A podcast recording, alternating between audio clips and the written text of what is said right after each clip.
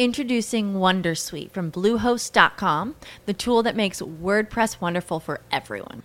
Website creation is hard, but now with Bluehost, you can answer a few simple questions about your business and goals, and the WonderSuite tools will automatically lay out your WordPress website or store in minutes. Seriously. From there, you can customize your design, pick your brand colors, and add blocks. No custom theme or coding required. You'll get content suggestions that you can keep or revise, and with Yoast SEO built in, we automatically help you get found in search engines. From step-by-step guidance to suggested plugins to an AI-powered help bot, our built-in tools make WordPress wonderful for everyone. Whether you're a beginner or a pro, you can join over 2 million Bluehost users. Go to bluehost.com/wondersuite. That's bluehost.com/wondersuite. What's the easiest choice you can make? Window instead of middle seat? Picking a vendor who sends a great gift basket? Outsourcing business tasks you hate? What about selling with Shopify? Whether you're selling a little or a lot, Shopify helps you do your thing, however you cha-ching. Shopify is the global commerce platform that helps you sell at every stage of your business. From the launch your online shop stage to the first real-life store stage, all the way to the did we just hit a million orders stage? Shopify's there to help you grow. Whether you're selling scented soap or offering outdoor outfits, Shopify helps you sell. Wherever and whatever you're selling, Shopify's got you covered. Sign up for a $1 per month trial period at shopify.com/try. Go to shopify.com/try now to grow your business, no matter what stage you're in. Shopify.com/try. Hello, humane listeners. Artificial intelligence isn't the future, it's the here and now. And Manning Publications wants to help you get up to speed with some of the most coveted skills in the industry.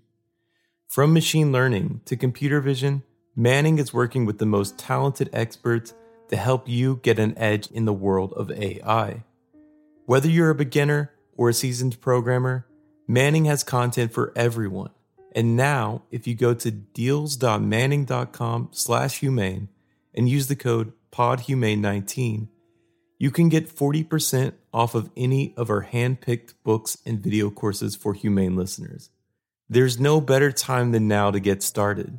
So again, that's deals.manning.com/HUMAIN.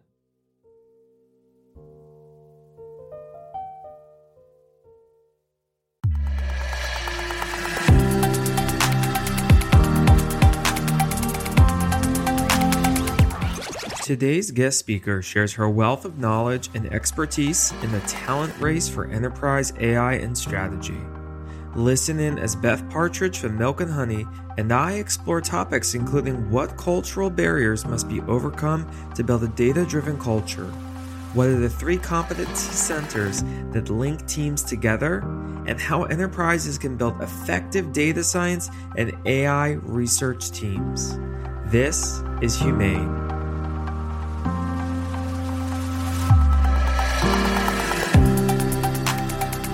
Welcome to Humane. My name is David Jakobovich, and I will be your host throughout this series. Together, we will explore AI through fireside conversations with industry experts. From business executives and AI researchers to leaders who advance AI for all, Humane is the channel to release new AI products, to learn about industry trends, and to bridge the gap between humans and machines in the fourth industrial revolution. If you like this episode, remember to subscribe and leave a review.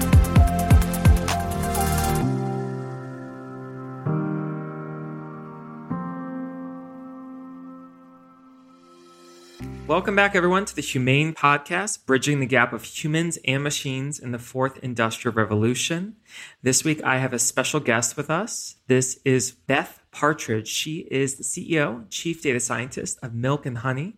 She's coming to us all the way from Silicon Valley and is working in an industry very special, near and dear to my heart, which is not only about employing data scientists, but discovering what are the best skills and the best way to hire data scientists as well. Beth, thanks for joining us. Thank you for having me. This is so fun. And, you know, I every day teach and every day build curriculum and every day interview candidates myself. And the industry is changing so fast. There's so much misinformation and so much going on. What have you been seeing going on at Milk and Honey? And tell us a little bit about what you guys do. Yeah. So our charter is similar to yours, actually, that we're trying to help bridge the gap between business and data science for sort of the rest of the world, right? The non-data native companies, everybody else.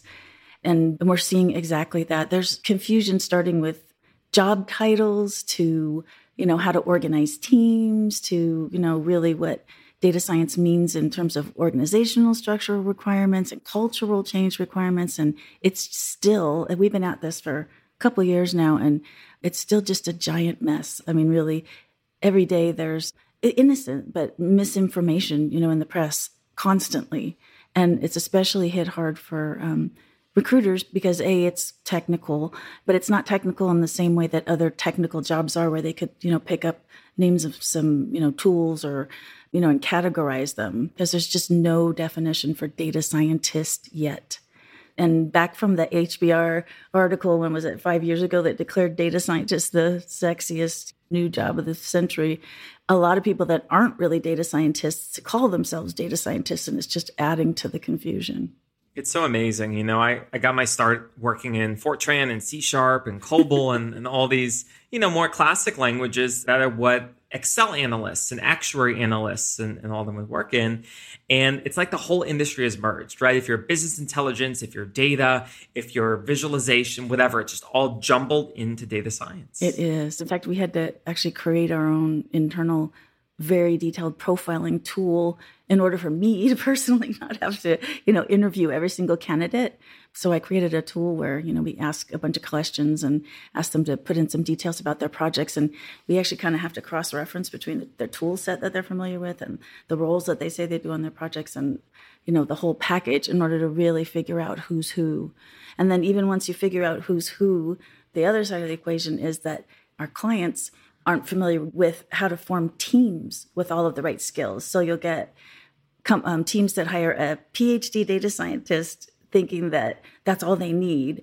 And then the PhD data scientist ends up without the right support, no data engineering support or, you know, no data analyst support. And it's just this complete, you know, lack of understanding about who's going to do what. I mean, you can have the best data scientists in the whole planet, and then the most committed C-suite, right, willing to put whatever resources they have into making this transition to adopting enterprise AI. And if you don't have somebody in the middle, then it's still not going to work. And that's what's happening over and over again. You know, I think what's starting to happen now is that there's like a catalyst sort of person missing in the middle that can connect the dots and make it happen, you know?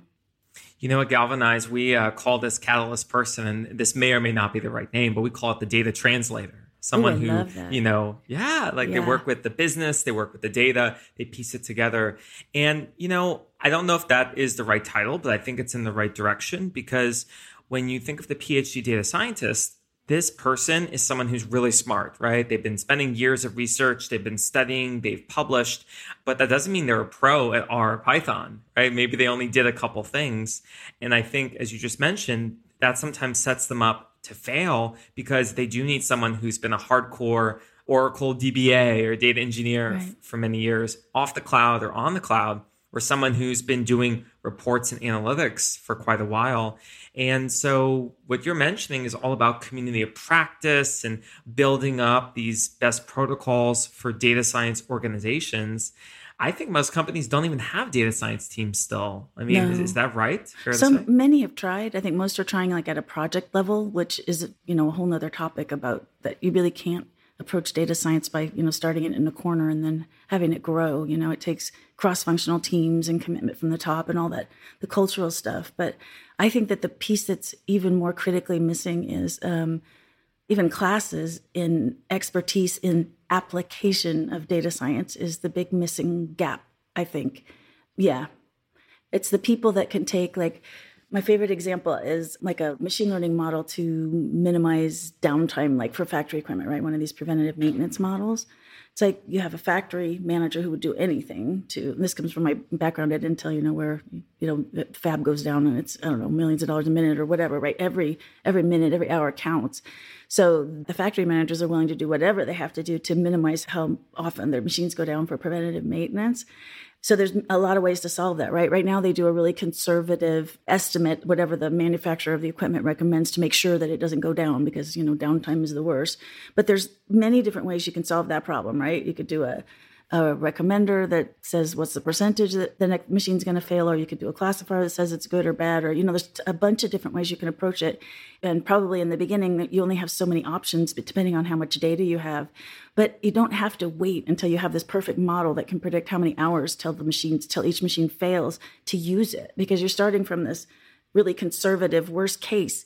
So if there's somebody that has enough confidence and understanding of the business and confidence in the models themselves, then you can do a plan where, you know, as the model's maturing and developing, you can start allowing it to say, you know, tweak the preventative maintenance plus or minus. So you can wait a little longer. And, you know, and then over time you can, you know, as you get more data, the right data, you can move to a different kind of model. And, you know, the confidence is constantly growing. But what's happening is that, you know, there's just not that bridge in between. So somebody says, oh, you know, they've heard of GE or, you know, one of the well-known preventative maintenance model examples, and which is this, you know, beautiful model that says exactly how many hours until the engine fails or whatever. And so they want that and they wait for that and it just doesn't happen. You know, they get frustrated. They don't understand that machine learning projects are more like R&D projects. You can't really plan on, you know, a development time. And so things are just dying on the lab floor. And it's really that, I mean, it takes somebody, there's so much mistrust, I think also kind of from the press, and just because there's so much even the basics of the terminology AI versus machine learning versus big data is confusing. And there's just so much lack of understanding that it's almost causing this stalemate, you know? And what did you call it? What was the name for that job you called it? The data translator. Right. So we have been calling it internally, and we're trying to be really careful not to invent even more confusing job titles so we don't use them outside, but we call it a data strategist.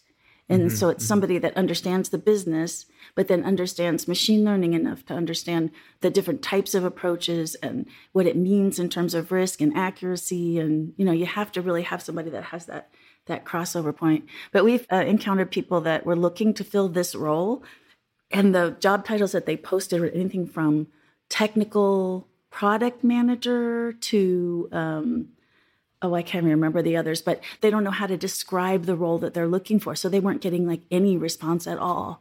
That's how big the disconnect is right now. And we've been seeing some other titles coming on for data scientists, like in the past couple of years, customer data scientist and market data scientist and even solution engineer. So I think some of them are trying to get there, right? And they're like this hybrid of technical and business. And I think you're exactly right in what you mentioned, Beth, that R&D projects are getting stuck in the lab and dying on the floor, whether it's consumer facing with students who I've worked with or enterprises.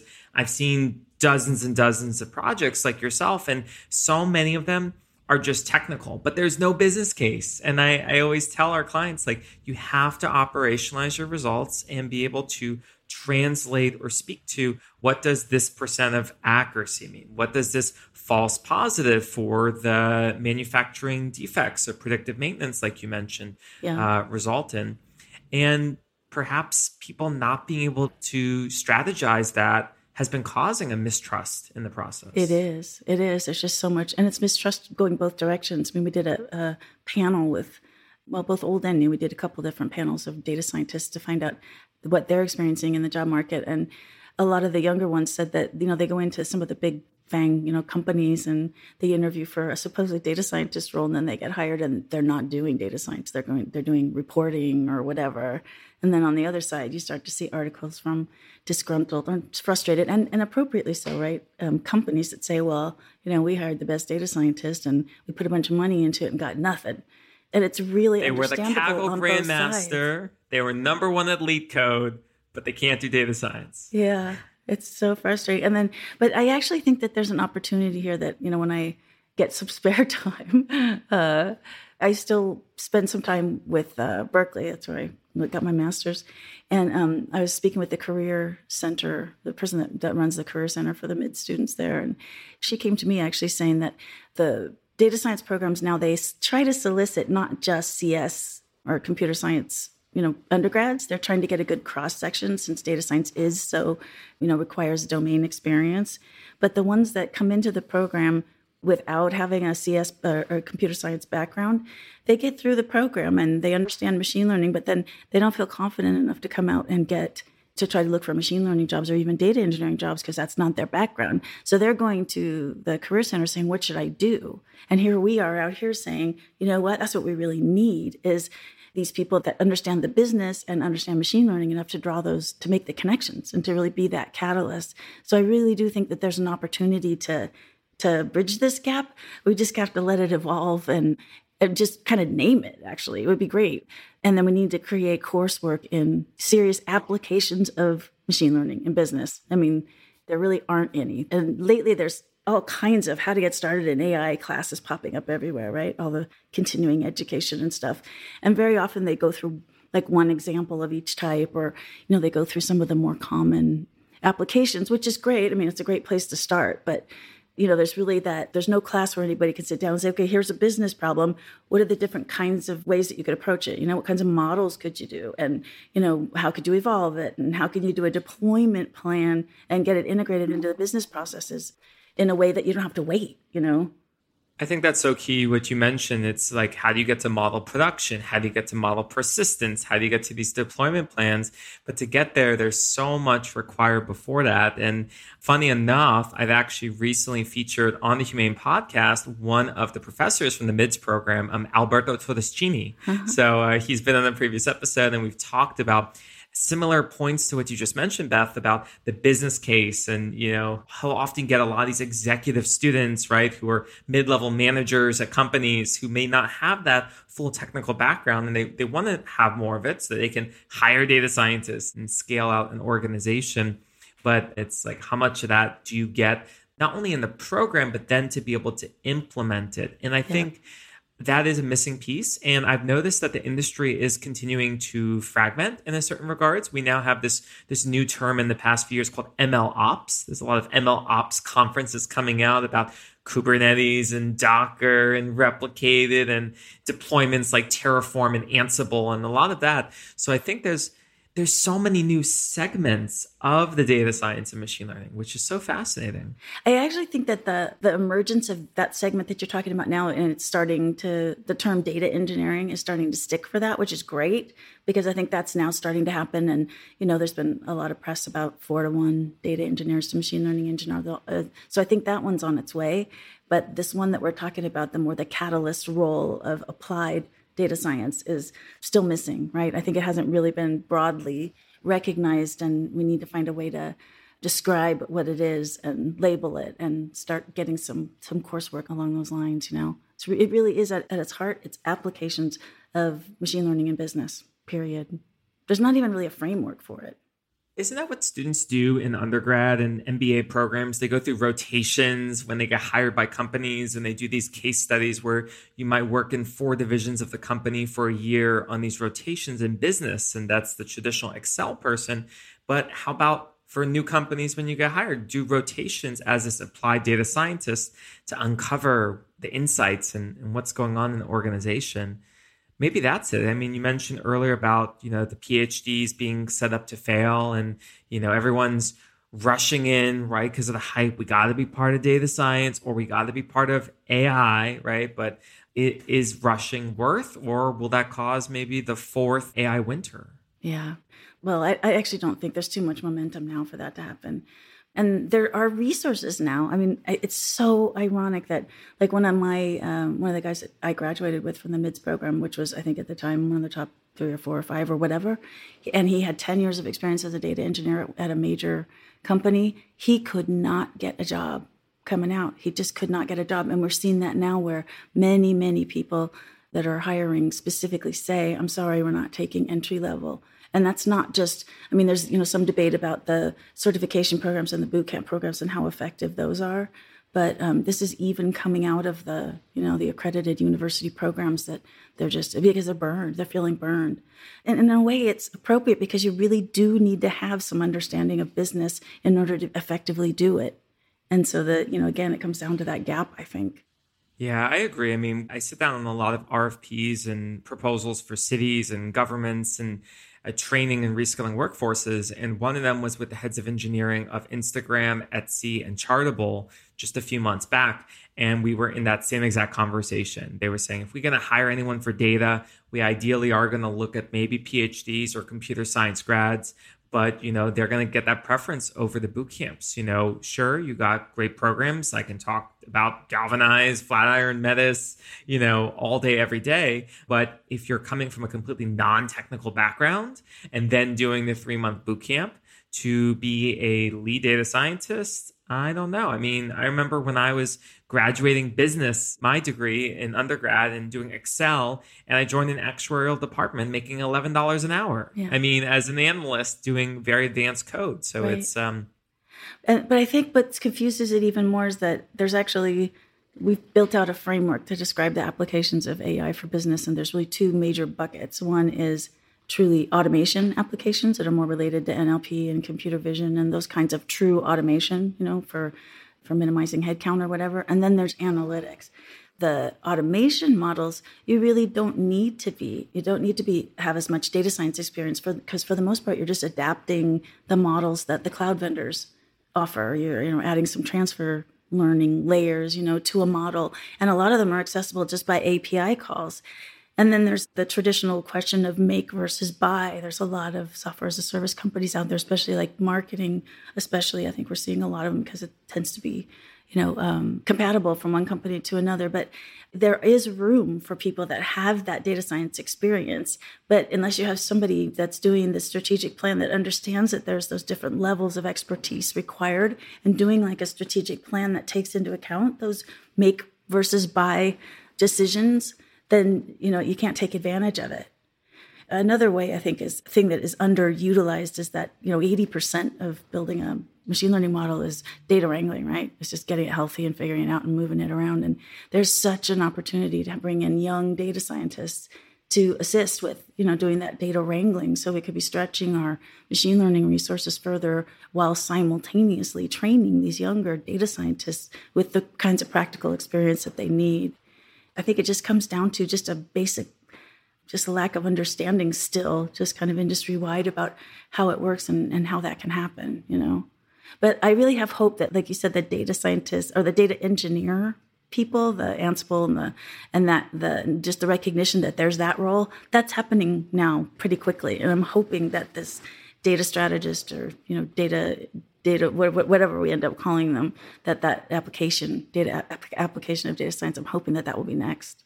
Yeah, I think so. I mean, of course, MLOps is happening so fast just because the cloud is getting more mature. But on the applied data scientist, I think we're moving in that direction. I've coined previously on the Humane podcast a few terms, the word data science as a service, which I think we're seeing, you know, platforms now like Weights and Biases and Neptune and H2O and Spell and Data Robot and a lot of these companies, right? Where you're, as you mentioned, it's make versus buy. So maybe you buy the solution or you integrate there. I think that might be something that's going to be an emerging trend in the remainder of 2019 and 2020. Yeah, I hope so. I think that a lot of the auto ML tools that the cloud vendors are bringing out, I think that they're ending up getting a bad name because you don't really end up getting fully completed models from them. But boy, they're awesome tools for doing, like as we set out to build a strategic plan with a client, you know, we first look at all the opportunities first from a business perspective, where the biggest ROI is. And then we go through and look at what data is available and, you know, talk about what kinds of models would be best. But with these ML productivity tools like the Data Robot, you can do a really easy, quick and dirty feasibility analysis. Just, you know, throw your data in and it runs it against or like every single Kaggle model or whatever. And you don't get anything close to a finished model, but you get a head start at figuring out how to approach it algorithmically. And you get a good idea of what the baseline is, right? I mean, which ones that you're already reasonably close to that you could focus on first.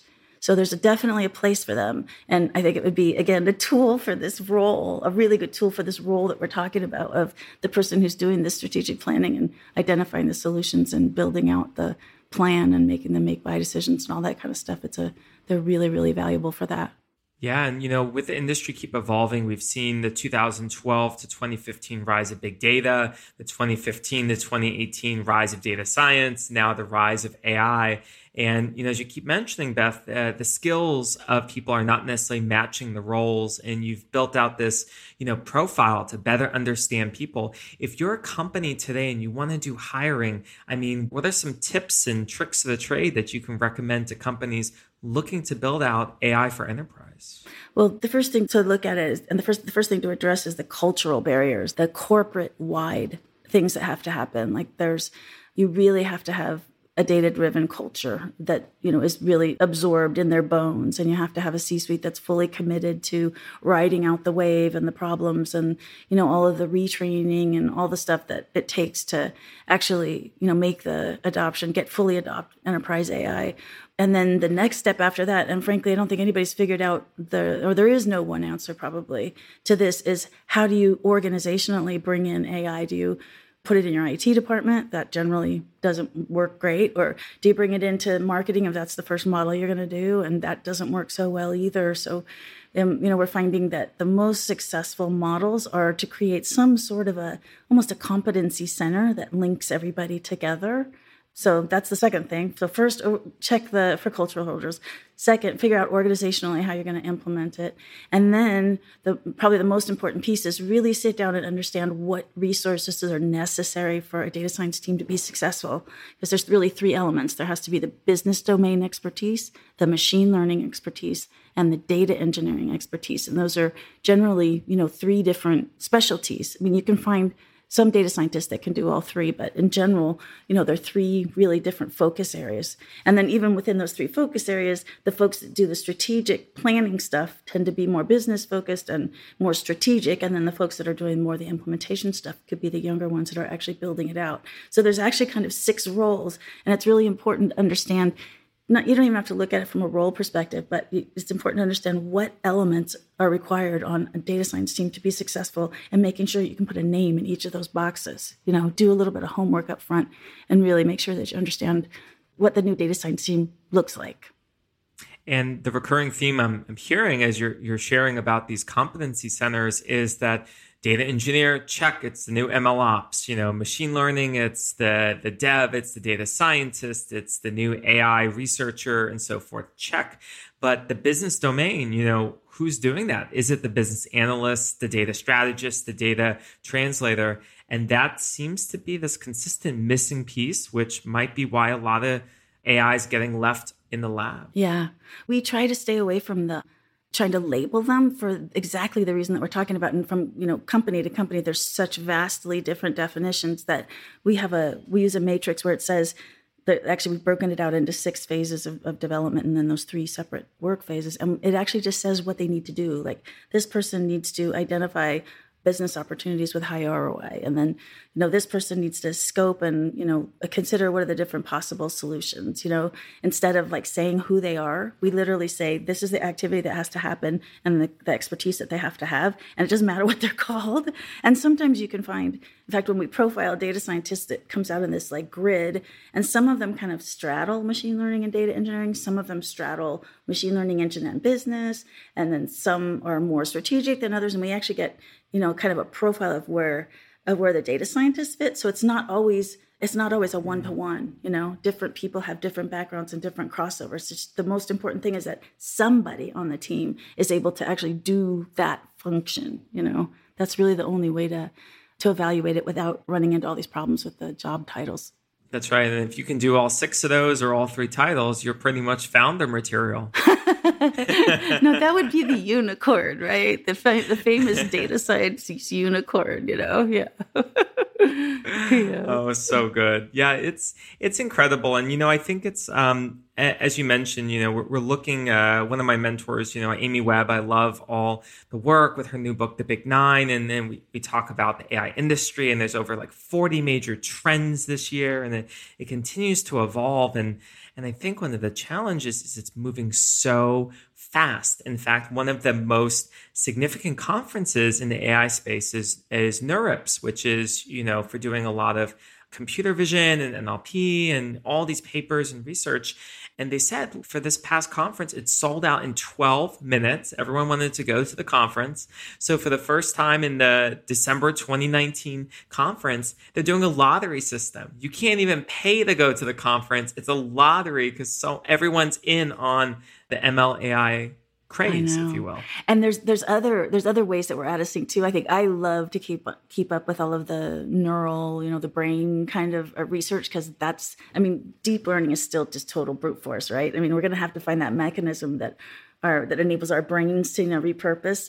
But anyways, besides that, there's different industries that are coming up with amazing approaches that aren't even getting shared industry to industry. Like legal's doing some amazing stuff with NLP and NLG, you know, doing, you know, automatic drafting of briefs and, you know, doing some really innovative stuff with, you know, projecting which arguments are going to be the best and everything. And then there's, you know, other industries that are getting really good at like the marketing stuff. And it's just, even at that level, it's not getting shared. There's so much happening at once, you know? I mean, I try to keep up and I still feel like I can't read half of the things that I want to, you know? It's really crazy. And there's so many papers coming out. I mean, I read that I think between last year and this year, more than 80% of all the data science ML AI papers all came out in the past 2 years. So it's such a scale. But, you know, that does beg a question, whether you're a professional who's retraining, you know, maybe going to MIDS or a program to pick up data science, or you're a fresh college grad or computer scientist going to a boot camp and you're trying to get into data science. There's so much going on right now. I mean, what should you do? You know, how should you make sure you could be employable? Because there is that risk of the skill trap. If you keep studying, you keep learning, you keep picking up things. So yeah, especially with the fear of hiring the newbies. Yeah. So what I tell people that are trying to get into it right now is get the education, you know, get the training, get solid on at least your machine learning basics, and then find a job at a company that's next to data science, where maybe they do the data engineering or maybe they do the MLOps part if they come from a DevOps background or whatever. But I recommend that they get in someplace next to it, and then so that they can then move into it once they're in, because it's just nearly impossible to get straight in. You know, they have to find an opportunity where, or maybe it's somebody that has a particularly strong specific domain expertise or domain background that, you know, they could find a special niche. But in general, you have to kind of find a side way in right now. And I honestly believe that once we get this resource of this strategy resource that can kind of make a plan, that all these people fit in somewhere. There is a need for all these people right now. I mean, the 80% or whatever it is of companies that haven't successfully adopted yet, they need these folks. It's just that we're stalled because we can't find we just don't have a framework for plugging the people in where they need to be. You know, and it's going to happen. I think it's going to tip at some point. This, you know, we're going to get past this business understanding, and, you know, then people are going to start to go, okay, I get it, and start to ramp up, and then there's not going to be nearly enough, I suspect.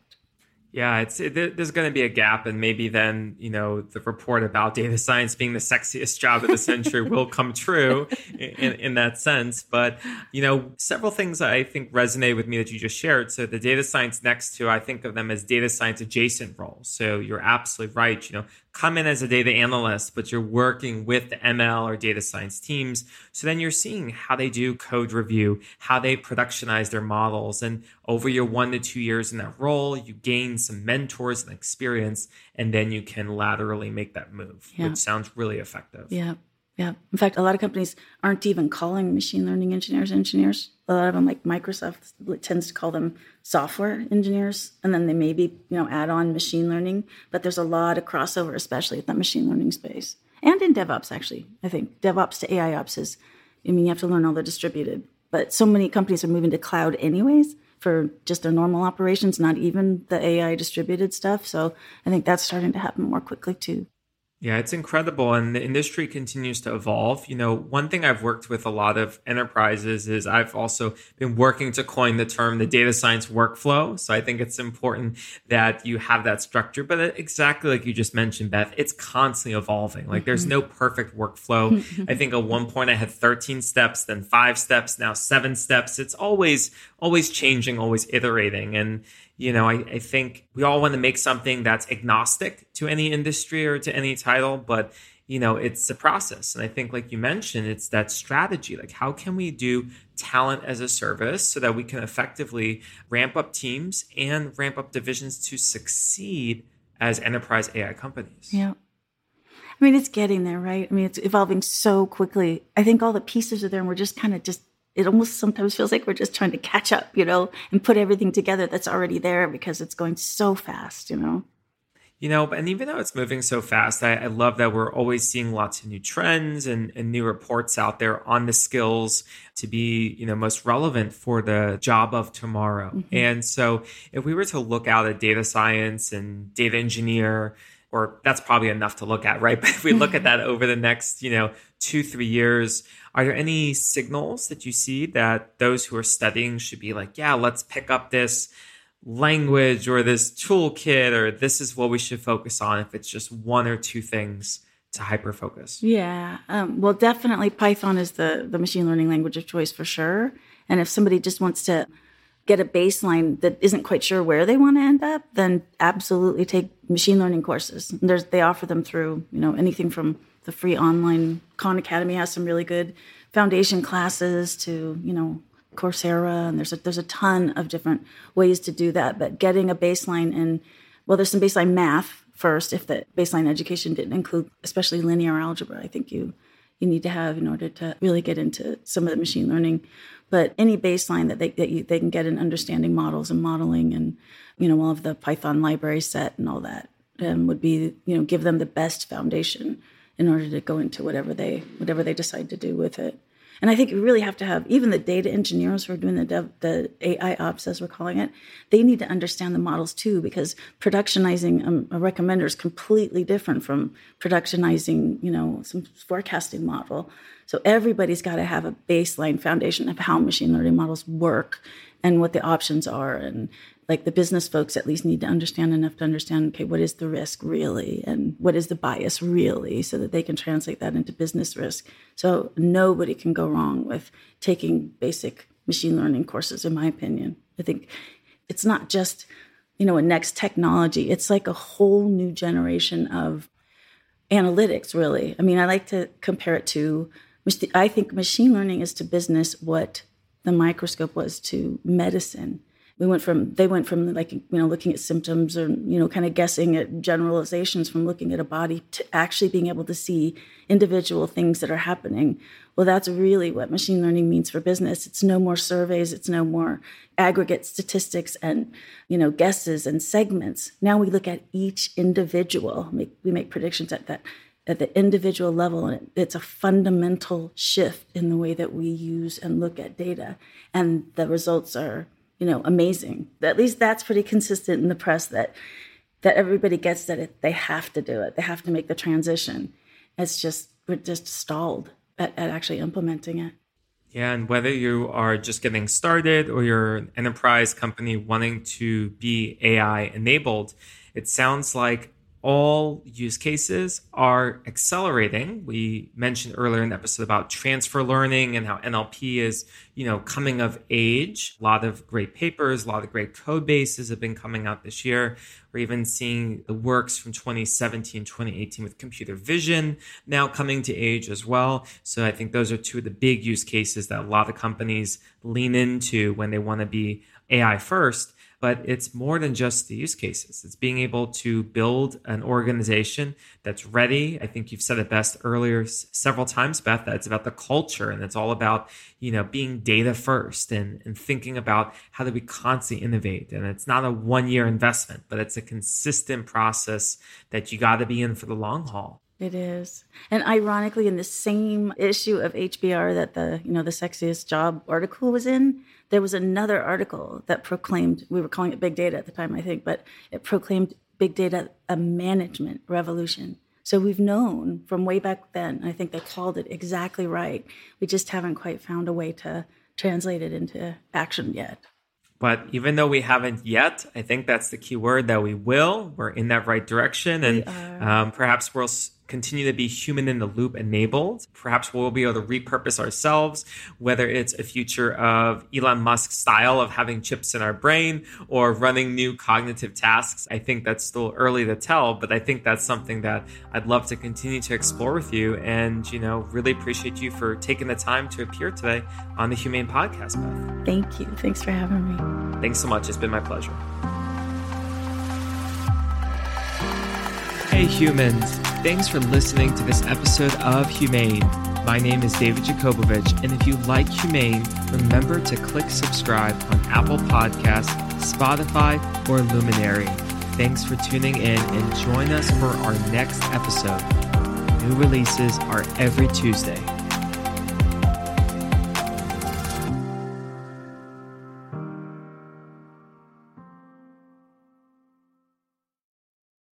Everyone knows therapy is great for solving problems, but getting therapy has its own problems too, like finding the right therapist, fitting into their schedule, and of course, the cost. Well, BetterHelp can solve those problems. It's totally online and built around your schedule. It's surprisingly affordable too. Connect with a credentialed therapist by phone, video, or online chat, all from the comfort of your home. Visit BetterHelp.com to learn more and save 10% on your first month. That's BetterHelp, H-E-L-P. This is the story of the one. As a maintenance engineer, he hears things differently. To the untrained ear, everything on his shop floor might sound fine, but he can hear gears grinding or a belt slipping. So he steps in to fix the problem at hand before it gets out of hand. And he knows Grainger's got the right product he needs to get the job done, which is music to his ears. Call, click Grainger.com, or just stop by. Grainger, for the ones who get it done.